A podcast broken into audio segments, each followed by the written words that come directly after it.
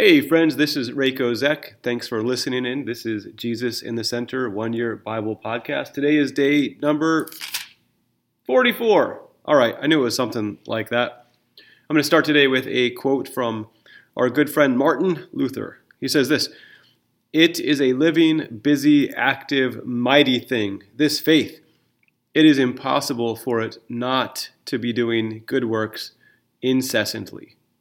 Isn't that cool? Faith is not just a pie in the sky, not just something in our brains. It's something that pours out. He says it's living, busy, active, and mighty, and it does good works. We see that today in our Exodus reading. We're going to read from Exodus 35 and 36, and we see God uh, who who had put faith in these people's hearts uh, to be li- to be living, busy, active, and mighty. God who put that faith in their hearts is also the God who gives. We see this in the death of our Lord, the very giving of the life of God for us. All right, so let's let's jump right in. We won't spend too much time in Exodus. We'll just rejoice in it. Yesterday, at the end of Exodus 35, verses around 5, Moses said this Take from among you a contribution to the Lord. Whoever is of a generous heart, let him bring the Lord's contribution. All right, so whoever is generous can do this. Is it demanded of the people? Are they told to bring 10% of all their stuff? No, they're just said whoever wants to. Now, remember where we are. These people, they have sinned greatly. And the ones who are still alive are the ones who repented. They know Moses has been telling them that God is gracious, God is a forgiving God. God has not cast you off as his people, sinners though you be. He makes a way to bring you back. He is the one who forgives iniquity. And so, whoever is of a generous heart, come and give. And as I was looking this over, there's about 14 different things that the Lord says, come and give these things. These are the things that will be used to make the tabernacle. And it's very interesting that they are giving of the thing whereby once it's made, it will God will then forgive their sins. And so this is not like buying an indulgence, buying a way to uh, be forgiven. It's kind of like when people gather together to build a church. You know that that church will be used to proclaim God's name, God's word, God's forgiveness. By giving towards the church, you're not buying that forgiveness, that word, but it's God uses your generosity to to um, to bring it. All right, so it's great stuff. We see both the giving of the resources and then the the crafting of the resources. I like the paragraph in verse 20 uh, of chapter 35. It says, uh, They came, everyone whose heart stirred him, and everyone whose spirit moved him. It goes on and says, Both men and women, all who were of, were of a willing heart. Every, every man dedicating an offering to the Lord, an offering of gold to the Lord. It says in verse 24, Everyone who could make a contribution. So e, the NIV has it a little bit differently, but I like the ESV. It says, everyone who could make a contribution, they brought it. Verse 25, uh, it talks about the skillful women who, who spun with their hands. Verse 26, all the women whose hearts stirred within them. Verse 29, all the men and all the women, the people of Israel. Notice, they are not, it's important because we, we've been thinking about whose people are they? Well, they're the people of Israel those who wrestled with God, not the perfect people, but those who who God did not give up on and who gave them a new name, right? Just like he gave Israel, Jacob a new name, uh, the one who wrestles with God. Well, here the people are, had wrestled with God, they'd sinned against God, but they're limping along in faith.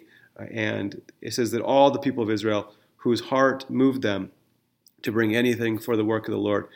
And then it says that it's a free will offering and in Hebrew, it's it's the same. It's confusing, but it's it's like a double double. It's the same word that's used for a verb and for a noun. It's a free will, willingness, something like that. It's a an open-hearted open-heartedness, and that's what God gave them. And so they bring lots of different things. Uh, it's really awesome. And then it says that you know we like to think of of those in the church or whoever where you know if you're really smart if you're really a good speaker you're the important people like moses and aaron you're the leader the leader of the church the leader of israel But here in this text, chapter 35 to 30 and so on, it talks about two men who then inspire many, many other men and women, uh, Bezalel and then later Oholiab. I can't say those guys' names, but it says that they are filled with the Spirit of God. These guys are filled with the Spirit of God to, to do what? To teach and preach, uh, to judge, to lead? No. Well, in some sense, they will lead, but to be craftsmen, to, to make beautiful things.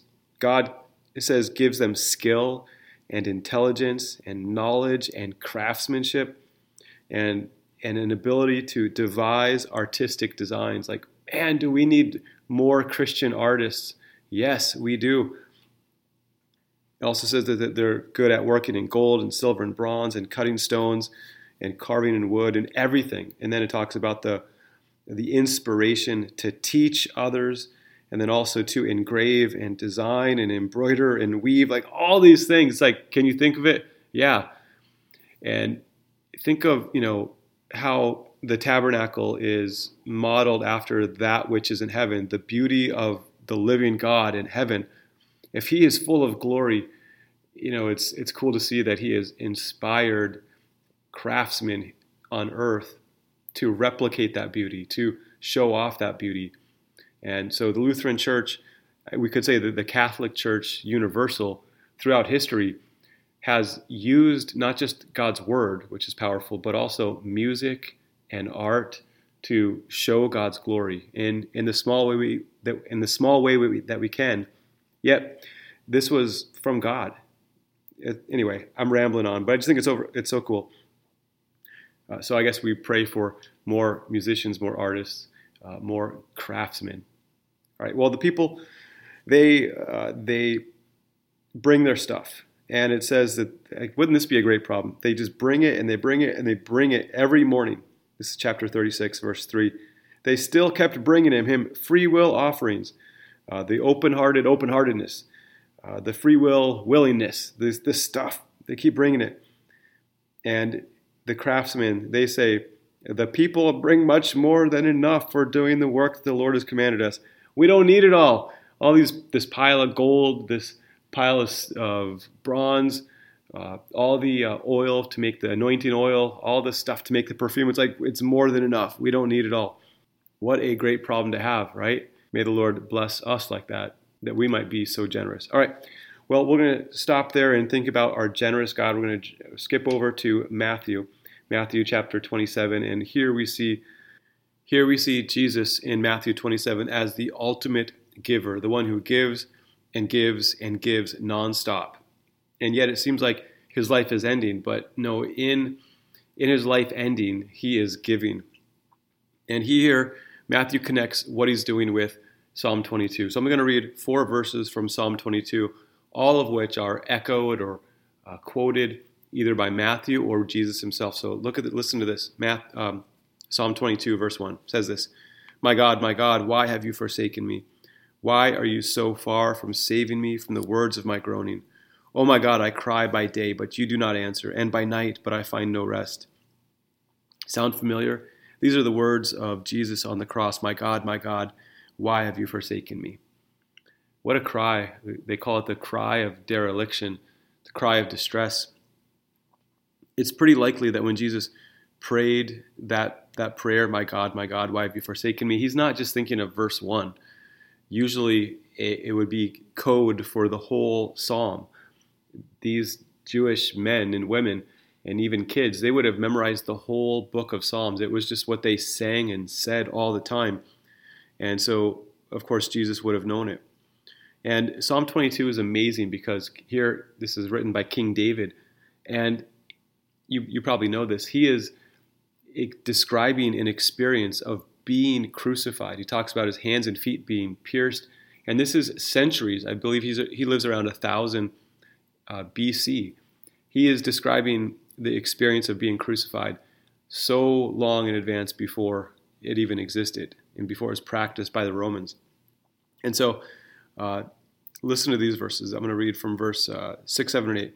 But I'm a worm and not a man, scorned by mankind and despised by the people. All who see me mock me. They make mouths at me, they wag their heads. He trusts in the Lord, let him deliver him, let him rescue him, for he delights in him. And then again, uh, verse 18 says this They they divide my garments among them, and for my clothing they cast lots. Each of those, and more that we'll see later, uh, come from Psalm 22. These words of David that are ultimately fulfilled in Jesus. And so, in the life of Jesus, it says that uh, they crucified him. They divided his garments among them by casting lots. Also, just want to back up a little bit. They they found this man Jesus is at the point where he cannot even carry his own cross. The flogging that he has received is brutal. He, he could die at any time. His organs might be coming out, his back might be bare. It's horrible. Uh, they put a crown of thorns on him, all these things that they've done to him. And so he cannot carry his cross. And so they conscript uh, Simon, Simon of Cyrene. This is a North African man. He probably would have. Uh, been dark in skin, uh, at least in some way, maybe very dark or um, definitely brown skinned man. Later on, it says that um, in the, I believe it's Romans chapter 16, Paul says that uh, this man may be uh, a father of a couple of the men in the church there. So, anyway, it's kind of connected there. We, Mark is more specific about that if you read Mark chapter 15. Anyway, also, Psalm 69, verse 21, it seems to be quoted. Psalm 69 is one of those lament psalms, one of those psalms where, where the, the psalmist is crying out, Oh God, why? Why are you letting me go through this horrible thing? Verse 21 of this lament psalm says this They gave me poison for food, and for my thirst, they gave me sour wine to drink. Well, that seems to be quoted here by Matthew verse 33, when they came to a place called Golgotha, which means place of a skull, which is that word skull in Latin is where we get, it's Calvaria, where we get Mount Calvary. When they came there, they offered him wine to drink mixed with gall, but when he tasted it, he would not drink it.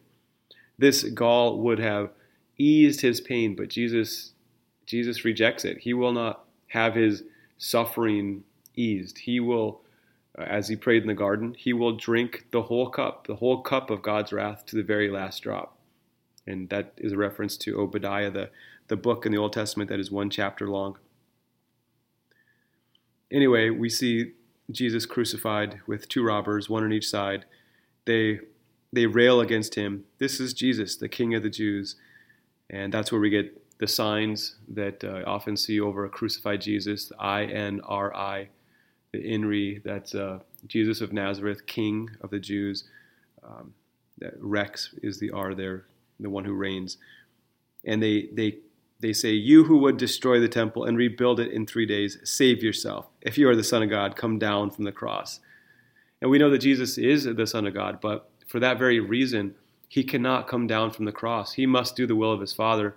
He must, he must come to save us. There's no other way to save us than that he would be crucified for us. Verse 43, I'll read that. That's the other quote from Psalm 22. He trusts in God. Let him deliver him now if he desires him. For he said, I am the Son of God. And even the robbers who were crucified with him also reviled him in the same way. Well, Jesus is there on the cross, and from noon until 3, it says that the sky is dark. Think of you know, here coming up in a couple months, we'll have a what 30 seconds or a minute of darkness when we have a solar eclipse. How much more if there were three hours of darkness, 180 minutes of darkness, deep darkness, uh, creation itself mourning, wailing, grieving the death of its creator. And about the ninth hour, three around three o'clock in the afternoon, Jesus cried out with a loud voice quoting Psalm 22 and in fulfilling it. Eli, Eli, lama sabachthani. That is, my God, my God, why have you forsaken me? The answer to that, uh, we will read a little bit more maybe tomorrow as we read a little bit more of Psalm 22. Why did God allow Jesus to be forsaken? We'll see even the very answer to that in Psalm 22 and also the rest of this gospel. Well, Jesus cried out again with a loud voice and yielded up his spirit. And then it says, Behold, the curtain of the temple was torn in two. This is what we've been reading about about the tabernacle in the wilderness that they are building.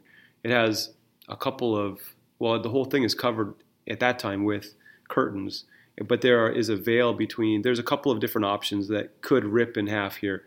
It could be the, the curtain that goes from the courtyard, whether it's the temple or the tabernacle, into the holy place, or it could be there's two rooms when you get in there. There's the holy place and then the most holy place. And the most holy place had the Ark of the Covenant. That's where the high priest only went once a year. In the holy place, that's where the priest would go on a daily basis. So, which of these were ripped in two? We don't know. Probably the one that goes to the most holy place. You can see that if you when we get to the book of Hebrews. But it rips in two from top to bottom. You know, we could see maybe if we get a big knife and scissors, we could rip that thing in half from the bottom to the top if you just yank on it and start cutting it. But to, to have it torn from top to bottom, that is a different matter. That happens because of Jesus. The death of Jesus destroys the dividing wall between God and man. And we give thanks to God for that. And you have creation itself here again, just rolling. It the earth shook, the rocks were split, and tombs were opened, and there is this. This is uh, this is there is nothing in the history of the world like this. There's nothing I can say to to to bring us to that moment where there's darkness and the Son of God dying and uh, the earth shaking, and, and we'll see later even. Uh, Matthew kind of fast forwards. There's people risen from the dead. I don't understand all that you can read a commentary on it. What we do see is that the centurion, this, this pagan man, he saw how the earth shook, and especially we see in the Gospel of Mark how he breathed his last. Here it says what took place. He sees it all. He's filled with awe, and he says, Truly, this was the Son of God, or a Son of God. Based on his religion, he probably said, This is a Son of God. This is one of one of, this is a God who had died. We just killed a God.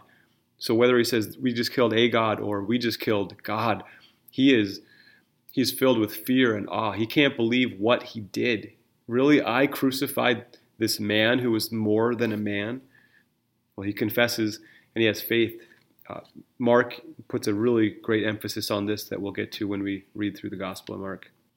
Well, the sun is setting and it is time to take Jesus down from the cross.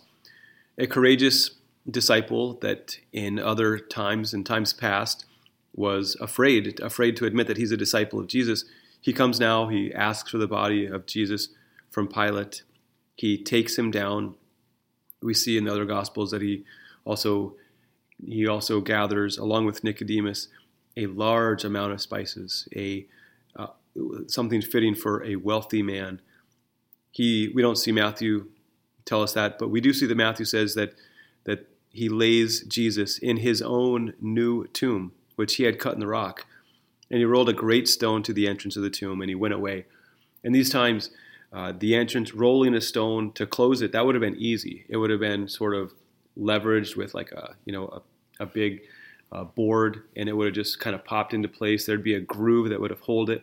So to to close this tomb or ossuary, a place where the bones would be uh, laid and dried out, and then um, the bones would later be gathered into these boxes. Uh, but for a time, um, the the body was laid here, so it would sort of decay. But this this uh, door, as we know, had to be tight because we didn't want animals or other things getting in there. So to close it would be easy. To open it would take many people. Uh, that's just the way they were designed. And we see our, our, our text ends today with the women at the tomb, and the next day, whether that's uh, Saturday or that's after sundown on Friday, the, we see the chief priests and the Pharisees gather around Pilate and ask for a guard. These guys have had a long day, haven't they? They've really accomplished a lot. They got the one rabble rouser that was showing their their folly, their own efforts to get to God, who the man who put them in their place, the man who convicted them of sin, the man who exposed their hypocrisy, well, they got rid of him, didn't they? Mission accomplished. Well, they don't know it, but it is God's mission accomplished. it says in 1 Corinthians 2 that if they would have known that Jesus was the Lord of glory, they would not have crucified him. He's not done, as we'll see uh, as we keep on reading. Well, thanks for listening in. I'm so glad you're reading the Bible each day and and praying and, and contemplating it and, and bringing it into your daily life. Keep reading and praying and being a faithful Christian, one who brings free will offerings because you know the Lord forgives, one who worships Jesus because you know he died for you. So go in peace. Serve the Lord. Thanks be to God.